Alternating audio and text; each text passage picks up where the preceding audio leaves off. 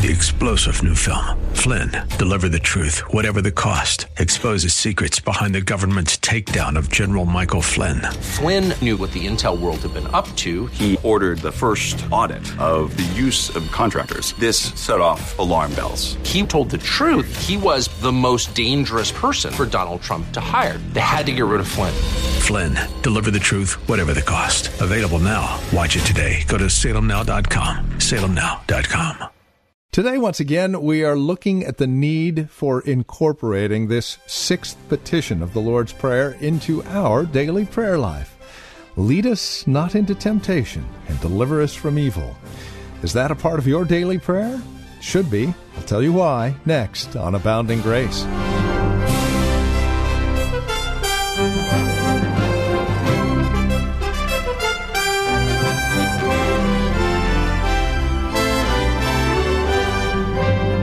Ours is a humanity that is frail, and we are indeed prone to wander. Lord, I feel it, prone to leave the God I love.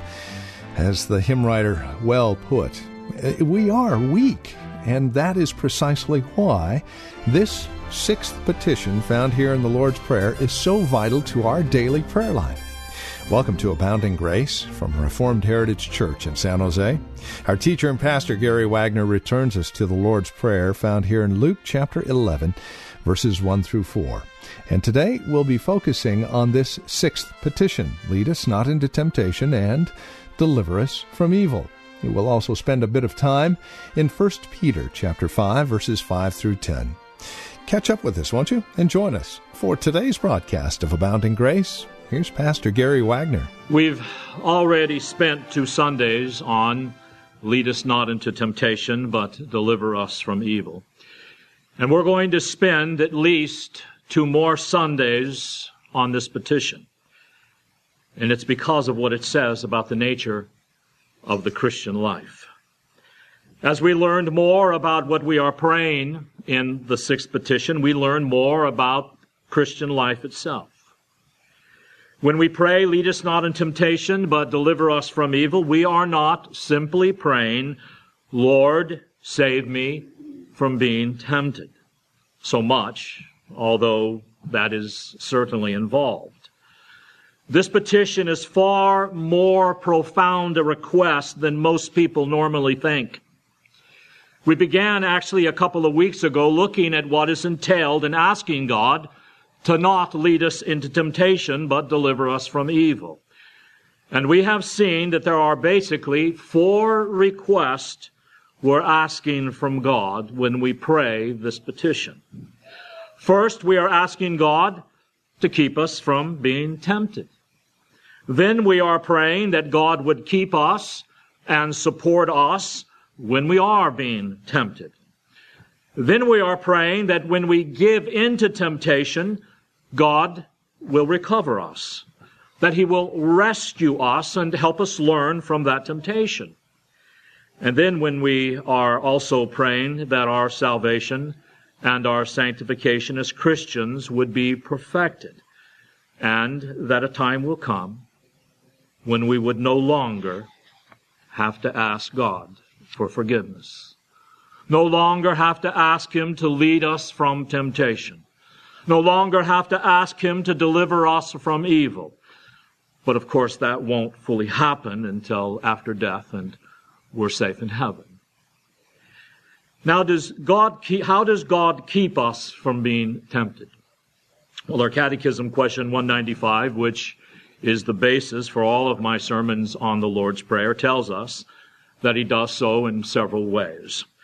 It tells us, first of all, that God overrules the world to keep us from being tempted in ways we cannot stand and resist. And he overturns all of the intentions of Satan and this world to keep us from being destroyed by wickedness. Satan wanted to show God that Job was a hypocrite.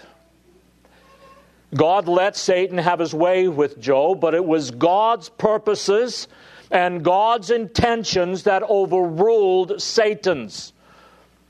Jesus said to Peter in Luke 22, Simon, Simon, behold, Satan has demanded permission to sift you like wheat.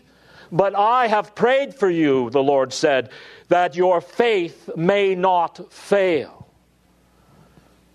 I believe that what Jesus is telling Peter here is that Satan wanted you to betray me, Peter, not Judas.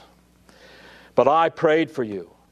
And it was my prayer that overruled Satan's intentions for you so that your faith would not fail.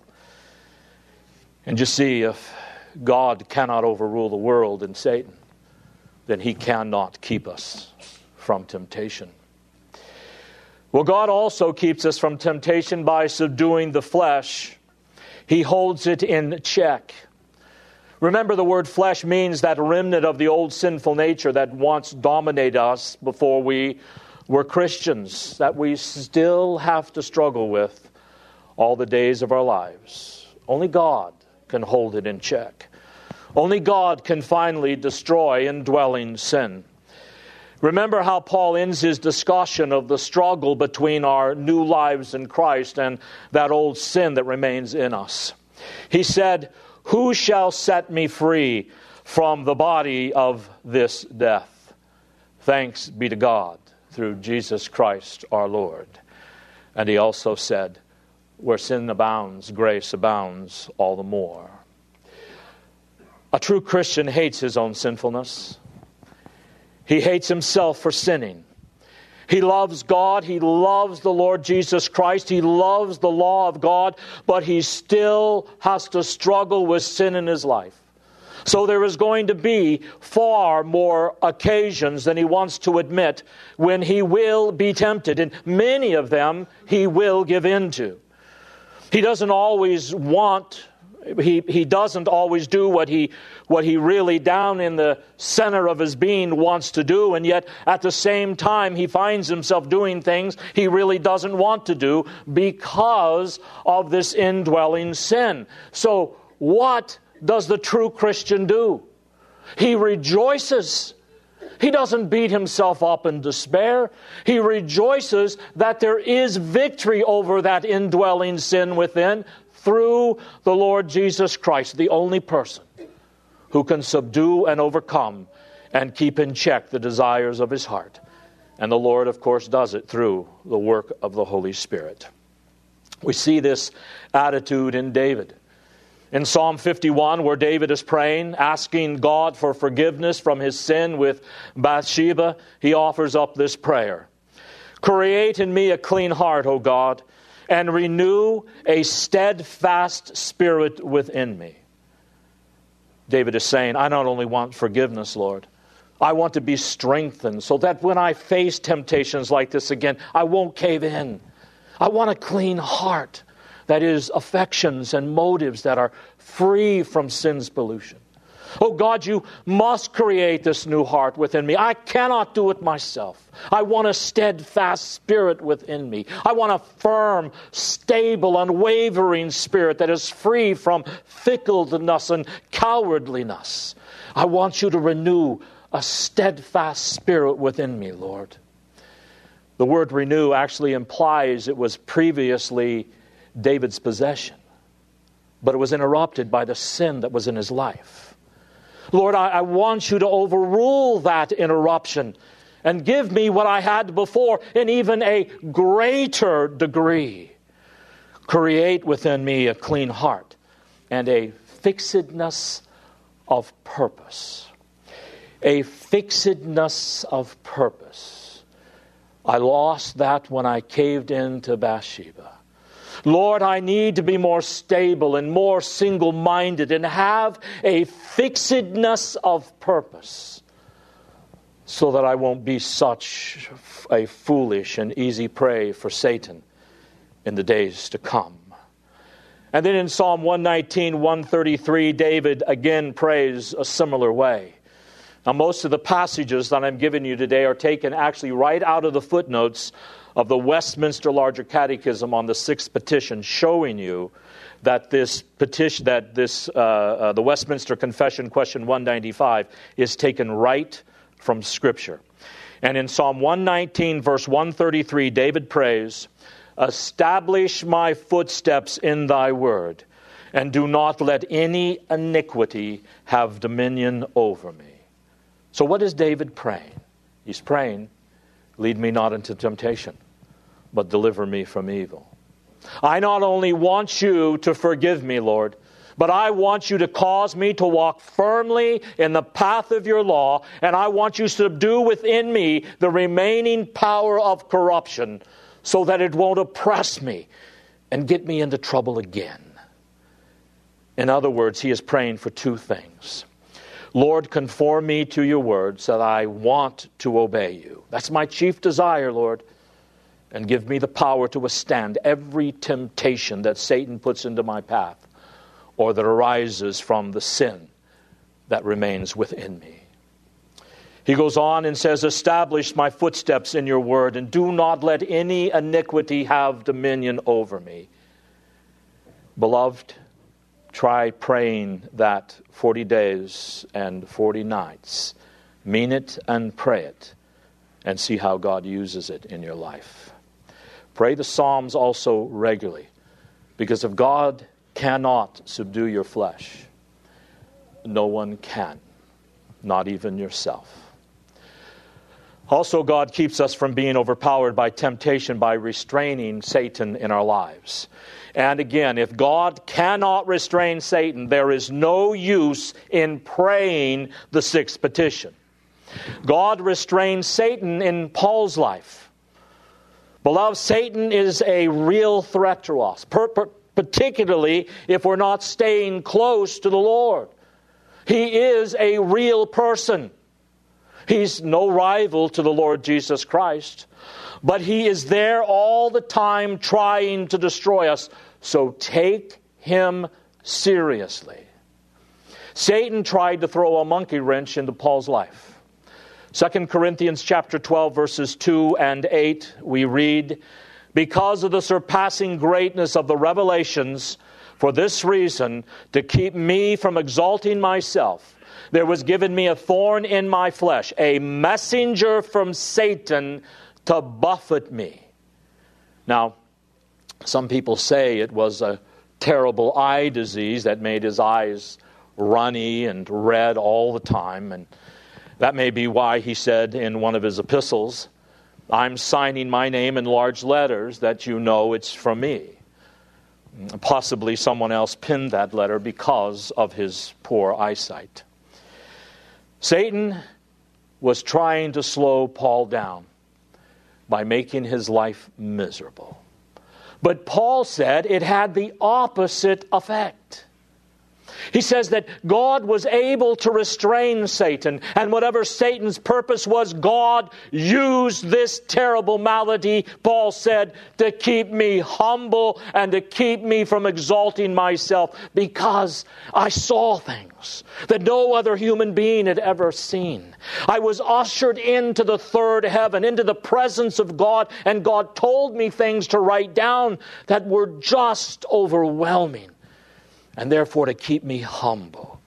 He used Satan to give me this painful physical malady, and he wouldn't heal me from it. So here you see God restraining Satan and accomplishing his purposes in Paul's life, regardless of Satan's plans. We see it in many people's life where Satan causes things to happen that would normally bring down an ordinary man. But God uses those things and overturns Satan's purposes and causes his own purposes to take place through them. One of the greatest Christian scholars in the past several hundred years taught at Princeton University and Seminary in the last part of the 1800s and the first two decades of the 20th century. His name was Benjamin B. Warfield. Very few people in the history of the Christian church can hold a candle to him in his power, his understanding of Scripture, and his defense of the faith. And people are still buying and reading his books and being influenced by him today. Well, Warfield got married as a young man. He loved his wife very much. But she came, became quite ill. And she de- degenerated into an invalid. Warfield personally took care of her all the rest of his life. Did it slow him down? R.L. Dabney, one of the greatest theologians produced in North America, was totally blind the last 10 years of his life. Did it slow him down? Not one bit. Satan can do things in your life to try and take you out of the battle to try and distract you, to try and depress you, to try you and slow you down. But understand that a sovereign God holds on to him. God restrains Satan, and no matter what Satan's purposes are in our lives, God uses Satan's plans to accomplish his own. Now, how does God restrain Satan in the lives of believers? The Bible has a lot to say about this. For instance, by God's sovereign will and almighty power, Satan cannot resist, frustrate, or overturn anything that God has planned for you. No matter how strong Satan may be, no matter what his intentions are, God has foreordained everything that comes to pass, and he is such a sovereign and almighty God that Satan cannot even begin to frustrate and overturn anything that, has, that God has planned for your life. Romans 8 28 does not say, therefore we know God causes most things to work together for good. God causes the good and happy things to work together for your good. No, God causes all things. That sickness you may have, that contrary wife or husband, that crisis you are facing in your life, that disobedient child, to work together for good to those who love Him and are called according to His purpose. Beloved, Satan is no threat to God or His plans at all. And if you stay close to the Lord, He's no threat to you either. He cannot keep God from accomplishing anything God wants to accomplish in your life and mine. Also, Jesus triumphed over Satan on the cross 2,000 years ago. And, and in so doing, greatly curtailed Satan's power in your life today. In Hebrews 2:14 and 15, I want you to listen, but I'm going to first misread it so that you can actually get the power of this passage. And let me tell you, if you have this translation, you need to burn your Bible. Since then, try listen carefully. Since then, the children share in flesh and blood he himself also partook of the same, that through his second coming he might render powerless him who had the power of death, that is, the devil, and might deliver those who through fear of death were subject to slavery all their lives. Now, I know it was hard, but did you catch it? Beloved, he doesn't say anything about the second coming. Yet that is what many people believe because they have more faith in the devil's power than they do in God's. They believe we're going to be a helpless, oppressed people of Satan's tyranny and energy in this life until Jesus comes again. But this passage tells us that on the cross 2,000 years ago, by his own death, Jesus rendered powerless the devil who had, who had the power over death and who could keep people in slavery to the fear of death all their lives but he's powerless today. Oh, he goes around thinking, thinking he's a sovereign lion, acting like a roaring lion, seeking whom he may devour. But he cannot snatch us out of Christ's hands. He cannot pull us away from him. He cannot thwart or stop the advance of the kingdom of God or the spread of the gospel. He cannot stop the growth and the security we have in the Lord Jesus Christ as believers. He has no power whatsoever to separate us from the love of God in Christ Jesus our Lord.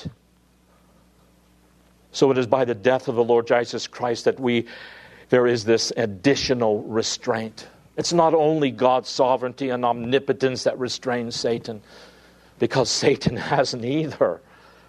But it is also the effects of the death of Christ crushing the serpent's head and rendering him powerless as far as being a force that is capable of snatching us who belong to Christ and are living for him away from him. So the point is, and it's a very practical one, if you're going to experience victory over sin and temptation in your life and over Satan, all of that is impossible without faith in the Lord Jesus Christ. You are all helpless alone. Expect nothing but further oppression, further defeat, further dehumanization in your life, further despair if you do not have faith in Jesus as your Lord and Savior. Because apart from Him, there is absolutely no way to break free and to restrain the power of Satan in your life, who is trying to destroy you. This enslaving work of Satan is broken in all of those for whom Christ died. We're set free from bondage to his tyranny. In 1 John chapter 3 verse 8 it says, "The one who practices evil habitually is of the devil." The Son of God appeared for this purpose, that he might destroy the works of the devil in your life so that you can testify in the words of John 4 4. You are of God, little children, and have overcome him, because greater is he that is in you than he who is in the world. Jesus cast out many demons during his walk on earth, and on one occasion, when he cast the demons out of a possessed man, the Pharisees came to him and said, Jesus, the only reason that you can cast out demons because you're in league with the devil. You are in cahoots with Satan. And that's the only reason you can do it. So in Matthew 12, 26 and 27, Jesus gives the Pharisees an irrefutable answer, as if to say, that is really stupid, guys. He said, And if Satan cast out Satan, he is divided against himself. How then shall his kingdom stand? And if I by uh, Beelzebub cast out demons, by whom do your sons cast them out? And then he goes on and explains what his ability to cast out demons means for the everyday life of his disciples. He said this in the 12th chapter of Matthew, verses 28 and 29. But if you cast out demons by the Spirit of God, then the kingdom of God has come upon you. Or how can anyone enter the strong man's house and carry off his property unless he first binds the strong man and then he will plunder his house? He's saying to you and me, I came to earth 2,000 years ago because there was a strong man that was holding you captive and keeping you from being the person God created you to be, to live in freedom and obedience and love before God's face. I've come to earth to set you free. I've come to recreate you into my image and to make you that person God wants you to be. And in order to do that, I have got to tie up the strong man that's been holding you captive, deliver you from his tyranny, and make you a new person in my image. And of course, that strong man is Satan himself. So he's saying very simple that he came to bind the strong man, restraining him from his overpowering influence on us who are believers in Christ and as far as our lives are concerned, the strong man Satan, whose power is greater than any of us individually, is restrained from even overpowering any of us by God's grace and pulling us back into his domain again. Scottish pastor John Brown from the 17th century said this, speaking of Satan The lion of hell is a chained lion a muzzled lion to the Christian. He may alarm, but he has been conquered by the Lord. Well, this has been Abounding Grace with Pastor Gary Wagner from Reformed Heritage Church in San Jose.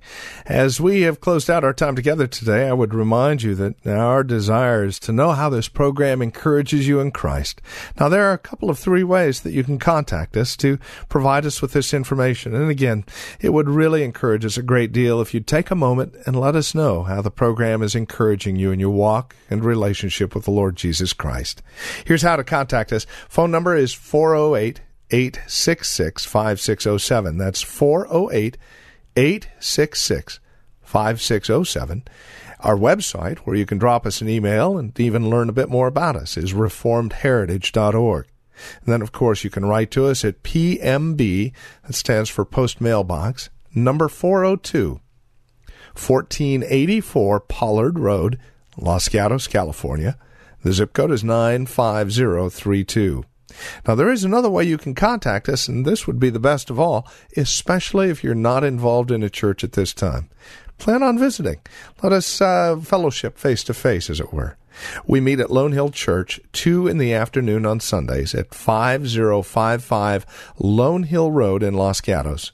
Directions can be found at our website, reformedheritage.org, or by calling 408 866 5607. By the way, copies of the broadcast are just $5. Mention today's date when you contact us and we'll get a CD out to you right away. Thank you for joining us today. Until next time, God bless.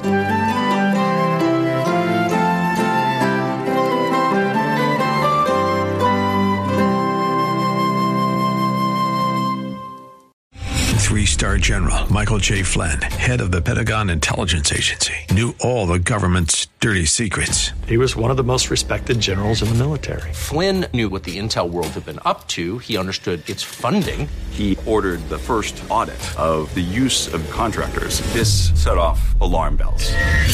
The explosive new documentary, Flynn, Deliver the Truth, Whatever the Cost, uncovers the facts behind this scandal. Flynn told the truth. He was the most dangerous person for Donald Trump to hire. I find out the worst enemy that I'm going to face in my life is right here in America. They took my assessment and they wanted me to change it. And I was like, I'm not changing it. They had to get rid of Flynn. With in depth interviews, archival footage, and never before seen personal records of the man behind the headlines. I just felt like I was drowning. Flynn, deliver the truth, whatever the cost. Available now. Watch it today. Go to salemnow.com. Salemnow.com.